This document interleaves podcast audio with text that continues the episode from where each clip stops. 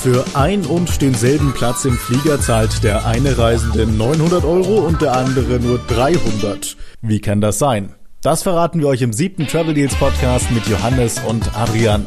Bei uns geht es heute um die sechs besten Insider-Tricks, um günstige Langstreckenflüge zu finden.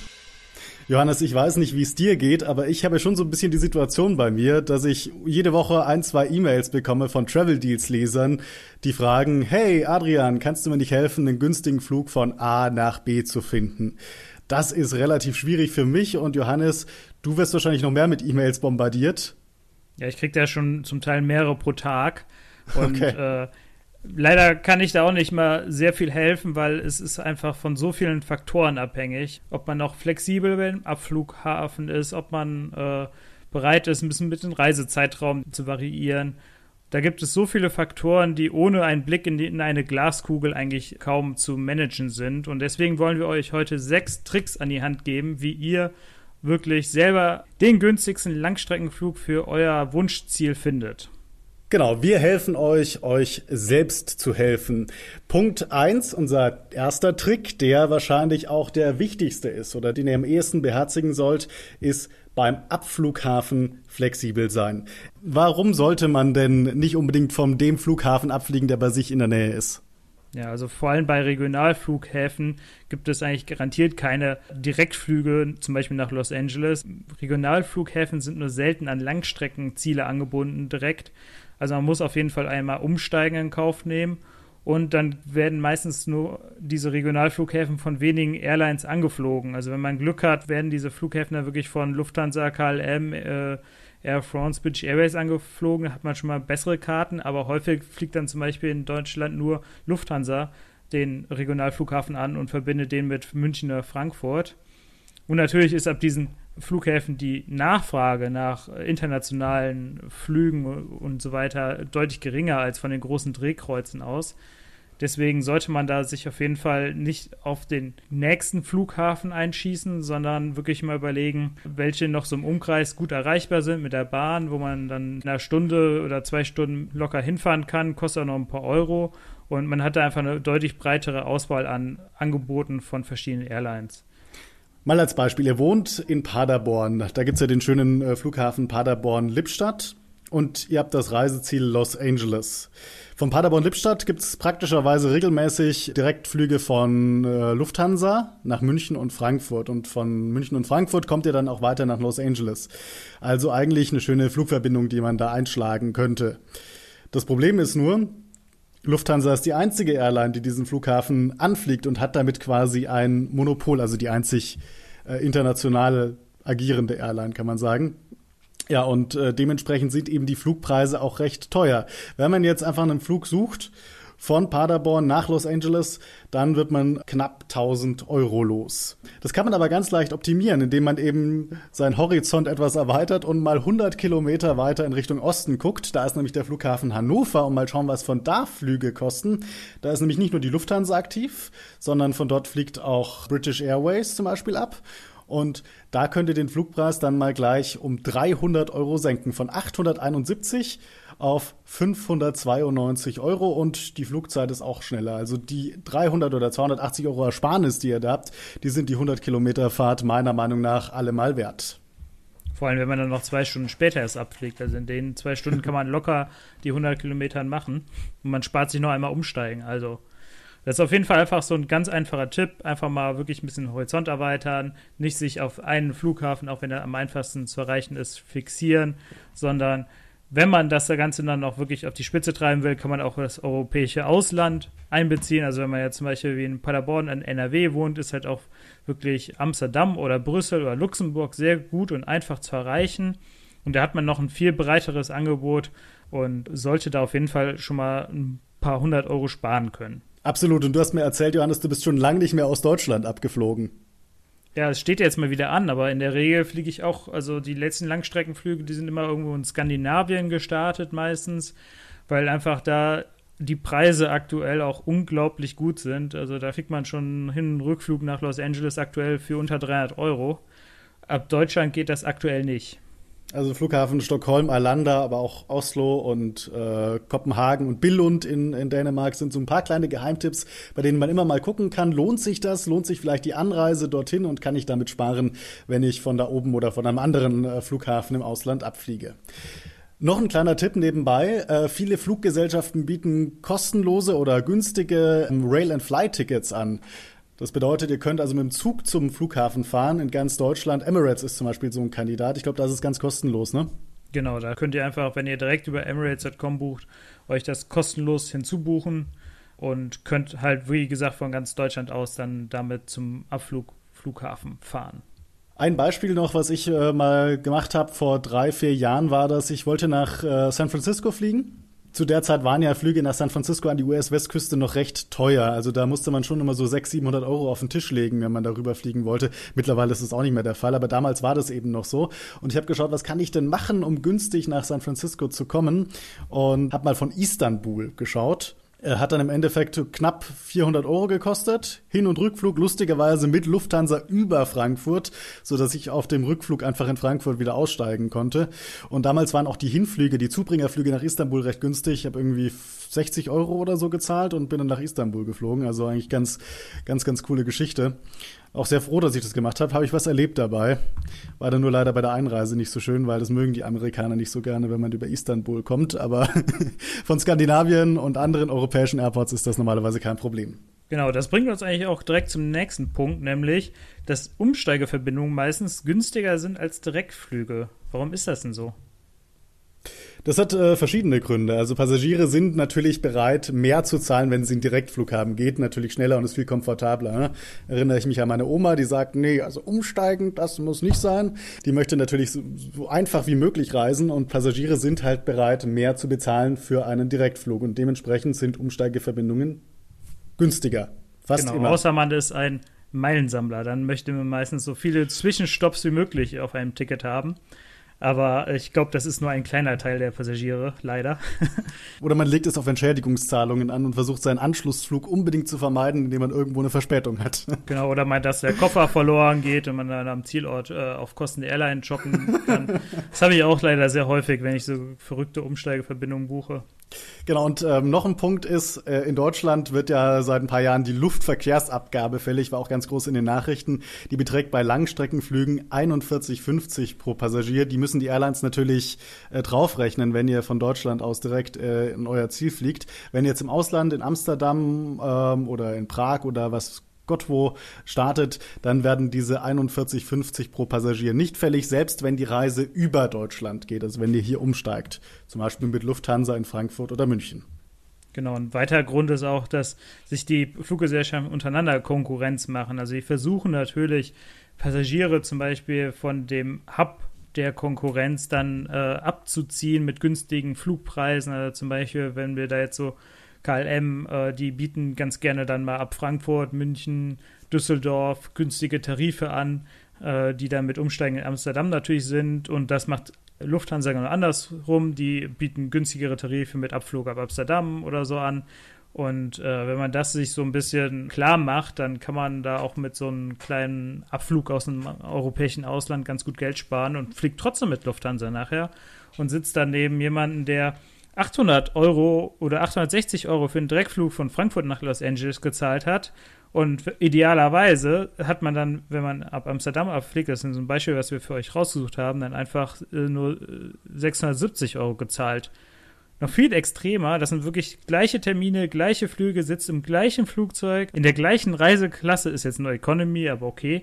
Und wenn ihr dann ab Kopenhagen abfliegt, zahlt ihr für den gleichen Flug hin und zurück 309 Euro. Das hatten wir eben ja schon mal so als Tipp euch gegeben. Skandinavien ist derzeit auf jeden Fall so die heißesten Angebote auf Langstrecke in Richtung USA gibt es da aktuell.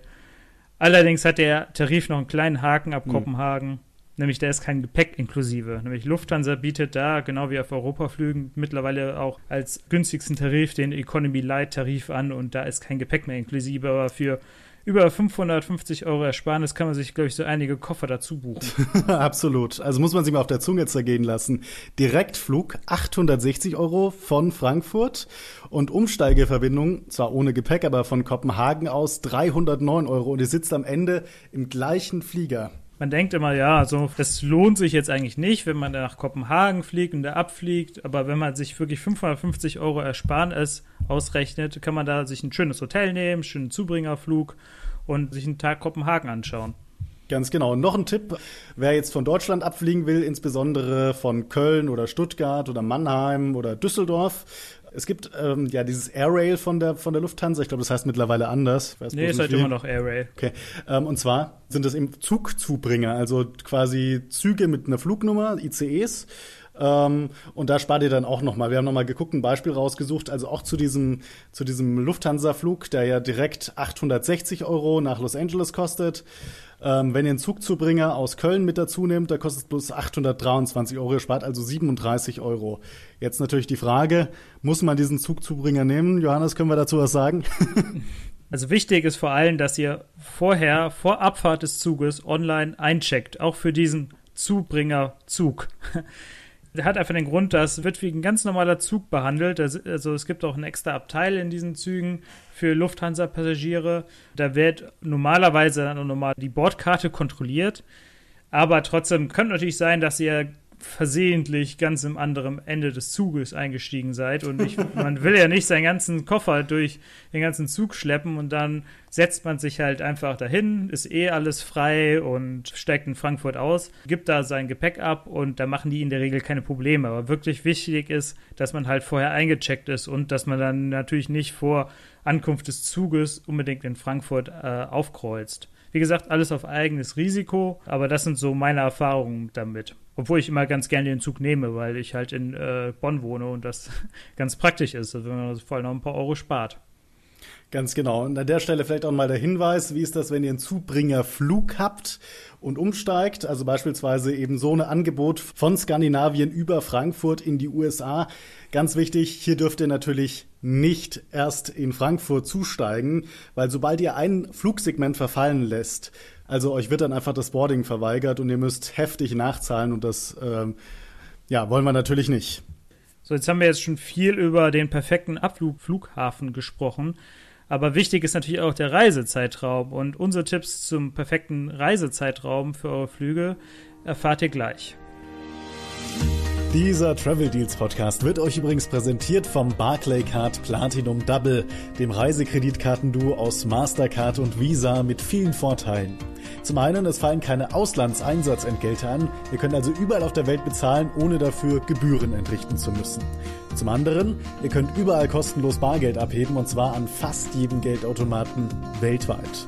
Und besonders cool, ein richtig gutes Versicherungspaket ist mit dabei mit Mietwagenversicherung, Auslandsreise, Krankenversicherung, Reiserücktritts- und Abbruchversicherung und in den meisten Fällen müsst ihr die Reise nicht mal mit der Kreditkarte buchen. Im ersten Jahr fällt übrigens keine Jahresgebühr an. Schaut euch das Barclaycard Platinum Double mal an. Wir haben alle Vor- und Nachteile zusammengefasst. Den Link findet ihr in den Show Notes. Ja, Johannes, du hast es gerade schon angedeutet. Wir haben viel gesagt über den perfekten Abflugflughafen, aber noch nicht über den idealen Reisezeitraum gesprochen. Für wann sollte man seine Reise idealerweise planen? Das ist eine schwierig zu beantwortende Frage, weil das natürlich sehr, sehr auf die eigenen Interessen, auf die eigenen Vorlieben ankommt und natürlich nicht so einfach zu beantworten ist. Man muss zum einen natürlich sagen, es gibt bestimmte Reiseziele, da gibt es Regenzeiten. Bereich der Südhalbkugel. Da ist, äh, wenn bei uns Sommer ist Winter und andersrum und so weiter. Solche Aspekte muss man natürlich berücksichtigen. Aber es gibt auch noch ganz andere praktische Punkte, die man beachten sollte. Und das sind Johannes. Einfach, ob auch jetzt Hochsaison oder Nebensaison ist. Also vor allem, wenn man touristische Ziele ansteuert, ist es sehr entscheidend zu wissen, ob jetzt in, den, in den gewünschten Reisezeiten Hochsaison oder Nebensaison oder was dazwischen ist, weil das äh, auf jeden Fall sich sehr auf die Flugpreise auswirkt wenn es jetzt auch ein bei Geschäftsreisenden beliebtes Ziel ist, zum Beispiel jetzt New York oder so, da kriegt man dann vielleicht noch bessere Schnapper, auch wenn es ein bisschen um die Hochsaison ist. Es ist ja. lustigerweise manchmal genau umgekehrt. Man sagt ja, Hochsaison, da ist es bestimmt teuer zu verreisen und in der Nebensaison ist es billig. Das stimmt nicht immer. Wenn du jetzt ein günstiges Business-Class-Ticket zum Beispiel äh, nach New York oder sowas bucht, das ist meistens in der Hochsaison eher günstig, weil die Geschäftsreisenden da nicht fliegen und in der Nebensaison teuer, weil da ist, arbeitet man eben. Ne? Genau, das sind auf jeden Fall auch noch gute Punkte mit der Business Class und der Economy Class, dass man da noch unterscheiden muss. Aber was auch wichtig ist, auch einfach mal zu gucken, ob wo man abfliegen will, jetzt Schulferien sind oder nicht. Das ist auf jeden Fall auch nochmal ein großer Faktor. Was man da einfach machen kann, ist auch mal gucken, ob jetzt im Nachbarbundesland schon Ferien sind, gegebenenfalls äh, wieder einen Zug buchen, dahin fahren. Da ist es wahrscheinlich dann günstiger abzufliegen. Und was auch wichtig ist, ist zu wissen, ob am Zielort irgendwie in dem gewünschten Reisezeitraum irgendwelche Großveranstaltungen stattfinden oder Messen sind auch wieder so ein Knackpunkt. Da können die Flugpreise durch die Decke gehen, aber noch viel wichtiger, da gehen auch meistens dann direkt die Hotelkosten durch die Decke. Und äh, das macht nicht so viel Spaß. Zum Beispiel, ich bin vorletztes Jahr sind wir nach New York Anfang September und haben da wirklich alles mitgenommen. Also in der Woche, wo wir da waren, war äh, New York Fashion Week, dann war noch das äh, Labor Day Weekend, noch ein Footballspiel, wo wir aber auch waren, immerhin. Die Hotelpreise sind da einfach sowas von durch die Decke gegangen. Es war richtig schwer, noch ein bezahlbares Hotel zu finden. Und äh, deswegen, man sollte nicht immer nur auf den Flugpreis schauen, sondern auch wirklich gucken, ob man da äh, günstige Hotels zu dem Zeitraum findet. Genau, der Hotelpreis ist immer ein guter Indikator dafür, ähm, ob denn gerade irgendwo eine Großveranstaltung stattfindet. So, jetzt haben wir euch was dazu gesagt, äh, wann denn der ideale Reisezeitraum ist, aber wann sollte man denn buchen? Da kannst du, glaube ich, den Rat geben, Johannes, aus deiner eigenen Erfahrung, nicht zu früh und nicht zu spät. Aber was heißt das? Genau, also zu früh heißt, es gibt noch einfach keine Angebote. Die Airlines äh, legen Angebote auf, wo sie in den Tarifregeln dann meistens ganz genau festlegen, in welchen Zeiträumen dieser Tarif buchbar ist. Das kann einfach sein, dass wenn man jetzt einen Flug in zwölf Monaten buchen möchte, der so gerade freigeschaltet ist, äh, da noch überhaupt gar keine Angebote hat, nur Standardtarife angeboten werden, die deutlich zu teuer sind. Also hier einfach der Tipp immer, ja, so früh wie möglich buchen, ist meiner Meinung nach vor allem bei Langstreckenflügen absolut verkehrt, weil die Angebote, die kommen meistens erst viel später, wenn sie merken, okay, die Auslastung ist nicht so ideal, dann hauen wir jetzt ein paar Angebote raus. Und das machen die eigentlich nie, reizen nicht maximal diesen Vorbuchungszeitraum dabei aus. Gleichzeitig darf man auch nicht zu spät buchen. Warum ist das denn so? Du hast ja gerade auch schon die Fair Rules angesprochen. Da stehen die Ticketregeln drin, also alles, was es zu einem bestimmten Tarif zu beachten gibt, haben wir übrigens auch in den Show Notes ein paar Hinweise dazu verlinkt. Und in diesen Fair Rules äh, findet sich sehr, sehr häufig eine Vorausbuchungsfrist, die beträgt mal eine Woche, mal auch ein bisschen länger oder kürzer. Und ähm, das bedeutet also ein, zwei Tage vorher funktioniert es meistens nicht. Also natürlich gibt es ähm, Last-Minute-Angebote. Das wollen wir auch gar nicht bestreiten, aber in der Regel gerade zu so Destinationen, die jetzt nicht so super touristisch sind, sondern auch von Geschäftsreisenden gerne angeflogen werden, wie beispielsweise New York, äh, Los Angeles, San Francisco und so weiter und so fort, nach Singapur zum Beispiel, Australien. Da gibt es sehr, sehr häufig solche Vorausbuchungsfristen. Last-Minute-Angebote gibt es auch recht häufig. Da muss man allerdings beachten, dass da immer nur sehr, sehr wenige Reisetermine verfügbar sind. Meistens ist das nur ein Hin- und Rückflugpaar. Und äh, die können natürlich sehr, sehr günstig sein und sind dann auch wirklich nur ein paar Tage vorher buchbar. Meistens betrifft das aber auch bloß sehr, sehr touristische ähm, Reisedestinationen, beispielsweise die Karibik. Und sind dann auch meistens Ferienflieger wie zum Beispiel Condor, selten große Airline-Namen wie Lufthansa und Co. Genau, und da muss man dann wirklich auch ein, zwei Tage vorher buchen, also vor Abflug, muss sehr flexibel und spontan sein. Also wenn man normalerweise auf der Suche nach einem Langstreckenflug ist und auch wirklich Zeit hat, jetzt Flugpreise zu beobachten, sollte man das auf jeden Fall tun. Nämlich das ist meiner Meinung nach so das Wichtigste. Wenn man jetzt sagt, okay, ich möchte zum Beispiel äh, im Herbst nach New York fliegen wäre es meiner Meinung nach ein Fehler, jetzt direkt den ersten Flug zu buchen, den man finden kann, weil man einfach mal einfach noch ein bisschen Zeit hat und dann die Flugpreise beobachten kann. Voraussetzung ist natürlich, dass ihr nicht in der Hochsaison unterwegs seid, dass keine Ferien sind und so weiter, was wir eben euch schon erzählt haben. Und da gibt es einfach ein paar Tools, mit denen euch da die Arbeit abgenommen wird. Also ihr müsst jetzt keine Excel-Tabelle erstellen und da immer jede Woche die Flugpreise eintragen, sondern es gibt einige Tools, wir haben, verlinken euch die auch in den Show Notes, wo ihr einfach ein Hin- und Rückflugdatum angebt oder halt auch ein bisschen flexibel sein könnt. Und diese Tools suchen dann automatisch regelmäßig nach den Flügen und informieren euch, wenn der Preis fällt. Und dann, wenn eure Schmerzgrenze erreicht ist, könnt ihr einfach zuschlagen und habt auf jeden Fall einen guten Deal gemacht. Und was auch noch so ein Hinweis ist, einfach, die Airlines äh, ordnen ihre Plätze in dem Flieger nach Buchungsklassen. Also da gibt es dann halt Buchungsklassen, die meistens das ganze Alphabet durchgehen, oder zumindest ein Teil davon. Und äh, dann sind in der, ein Tarif wird immer nur einer bestimmten Buchungsklasse zugeordnet. Und wenn in dieser Buchungsklasse keine Plätze mehr verfügbar sind, dann kann man diesen Tarif auch nicht buchen.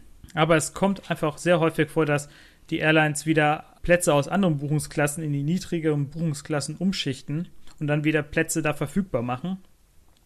Deswegen, nur weil diese Buchungsklasse schon ausgebucht ist, heißt das nicht unbedingt direkt, dass Hopfen und Mais verloren ist und man da auf jeden Fall tiefer in die Tasche greifen kann. Einfach mal ein bisschen abwarten, ein bisschen hoffen, dass ein Angebot kommt. Und das kann man halt wirklich am besten, wenn man halt viel Zeit noch bis zum Abflug hat. Wenn man eher spontan unterwegs ist, muss man da natürlich ein bisschen zu anderen Mitteln greifen. Und, aber wenn man zwei bis sechs Monate Zeit hat, hat man da durchaus noch ein bisschen Puffer, sich die Flugpreise einfach so ein bisschen anzuschauen und zu beobachten. Genau, dann noch ein anderer wichtiger Punkt, äh, wie lang sollte man denn an seinem Zielort bleiben? Ähm, auch das haben die Airlines mehr oder weniger schon vordefiniert bei günstigen Tarifen, denn in den Tarifregeln, die wir ja schon angesprochen haben, den Fair Rules, da ist häufig die Rede von einem Mindestaufenthalt und einem Maximalaufenthalt. Und praktischerweise ist das bei den meisten sehr günstigen Angeboten immer recht ähnlich. Und zwar ist es nie so, dass ihr nur eine Nacht oder so bleiben könnt, sondern meistens gibt es einen Mindestaufenthalt von drei, vier, fünf Tagen oder einer Nacht von Samstag auf Sonntag, die ihr mindestens an eurer Zieldestination bleiben müsst. Ansonsten bekommt ihr diesen günstigen Tarif nicht angezeigt. Und natürlich, wo es einen Mindestaufenthalt gibt, gibt es auch einen Maximalaufenthalt, der beträgt aber recht lange. Also ich denke mal, die wenigsten bleiben länger als einen Monat und das ist dann schon sehr häufig die Regel. Aber ja, um den günstigen Tarif zu finden, immer mal mindestens mit sechs, sieben Tagen suchen. Da seid ihr auf jeden Fall auf der richtigen, auf der sicheren Seite. Genau, und der Grund, warum es halt diese Regeln gibt, warum die Airline diese Regel festlegen, ist einfach, dass die Geschäftskunden zum Beispiel, die gerne unter der Woche, also die fliegen am liebsten montags hin und dann freitags wieder zurück, die sollen auf keinen Fall diese günstigen Angebotstarife buchen. Und deswegen gibt es halt auch diese Regel, also eine Nacht von Samstag auf Sonntag muss man am Zielort verbringen, weil man die meisten Geschäftskunden damit auf jeden Fall rauskegelt und einen teuren Tarif verkaufen kann. Touristen hingegen profitieren davon einfach oder Privatpersonen. Also die können sich dann darauf einstellen und die haben meistens auch kein Problem mit der Regelung. Könnt jetzt einfach auch auf die Idee kommen, einfach Hin- und Rückflug getrennt zu buchen. Dann könnte man ja diese Regeln eigentlich umgehen. Aber bei Langstreckenflügen wollen die Airlines halt am liebsten auch dir direkt den Hin- und Rückflug verkaufen. Warum ist das so? Auf Langstrecken möchte man meistens auch wieder zurückfliegen und nur wenige Leute wollen wirklich dann vor Ort bleiben oder so flexibel sein, dass sie nicht direkt einen Rückflug buchen wollen und den kann man dann richtig schön teures Ticket verkaufen. Adrian, du hast auch wieder ein Beispiel rausgesucht, was so ein Hin- und Rückflug zusammen und nur ein One-Way-Flug kostet. Ja, genau. Wenn man mal schaut, zum Beispiel äh, von Frankfurt nach New York, kostet ein einfacher Hinflug, das muss man sich auf der Zunge zergehen lassen, in der Economy Class äh, mit Lufthansa das ist der ganz reguläre Preis, 2520 Euro. Also da lohnt es sich auf jeden Fall, Hin- und Rückflug zusammen zu buchen, weil das ist deutlich günstiger, selbst wenn man nur hinfliegen möchte und äh, seinen Rückflug sich aufsparen will. Oder man bucht sich ein First-Class-Ticket direkt. Oder man bucht sich ein First-Class-Ticket, das ist auch nicht viel teurer. äh, ja, aber äh, keine Regel ohne Ausnahme. Billigflieger, bei Billigfliegern ist das anders. Äh, Billig-Airlines wie Ryanair, Wow Air, ähm, Eurowings und so weiter und so fort, die verkaufen faktisch nur One-Way-Flüge. Also die verkaufen keine ähm, kombinierten Hin- und Rückflüge, die jetzt tariftechnisch zusammenhängen. Da bucht ihr quasi immer Einzelflüge und dementsprechend sind die auch günstiger. Beispielsweise kostet ein einfacher Flug mit Wow Air äh, von Frankfurt nach New York 194 Euro. Also da geht es dann schon eher. Genau, aber da müsst ihr halt immer drauf achten, was ist da an Gepäck inklusive, was an Verpflegung und äh, gibt es auch ein, also man kann die wirklich dann auch kombinieren. Man kann dann zum Beispiel mit Wow Air hinfliegen und mit äh, TAP Portugal zurück. Das geht. Aber man muss halt einfach gucken, ob dann auch wirklich ein günstiger Rückflug verfügbar ist. Und man muss auch immer ein bisschen aufpassen, was die Visa-Richtlinien ähm, fordern. Also in vielen Ländern ist es so, dass man, um einreisen zu dürfen, quasi schon einen Rückflug vorweisen muss. Ich weiß nicht, wie es in den USA ist, ob genau, man da unbedingt. Das ist auch wichtig, ja. Weißt du, ob das in den USA Pflicht ja, ist? Ja. Ist auch okay, genau. Also ihr könnt also nicht einfach mal einen Hinflug buchen und auch keinen Rückflug gebucht haben, weil er sagt, das macht ihr spontan, weil dann sagt nämlich der Immigration Officer ähm, bei der Einreise, also Leute, ohne Rückflug kommst du hier nicht rein. Buch dir erstmal einen Rückflug. Genau. Was man natürlich auch machen kann, ist einfach statt einen One-Way-Flug zu buchen, einfach einen Hin- und Rückflug buchen und dann den Rückflug verfallen lassen. Also da passiert eigentlich in der Regel auch nicht viel. Man sollte aber trotzdem ein paar Regeln dabei wieder beachten. Da verlinken wir euch auch nochmal einen Artikel dazu in den Show Notes, der ganz wichtig ist, der jeder mal gelesen haben sollte.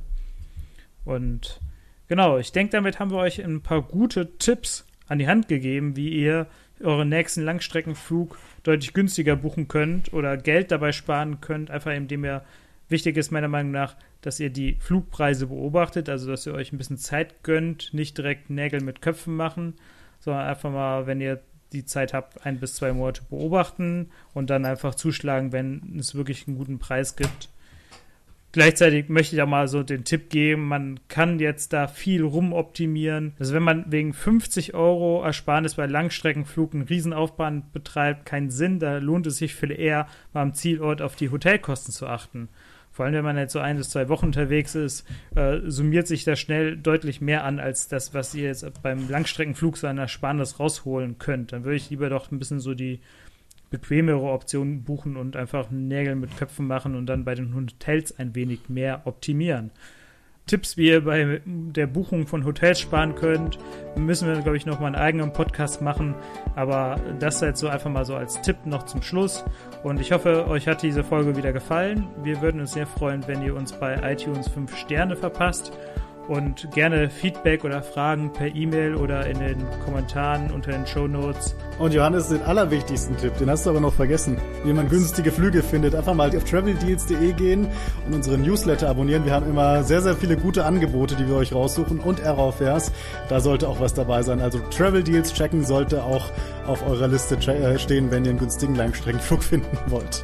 Davon gehe ich natürlich schon aus bei unseren treuen Podcast-Zuhörern. Absolut. Danke fürs Zuhören und bis zum nächsten Mal. Ciao.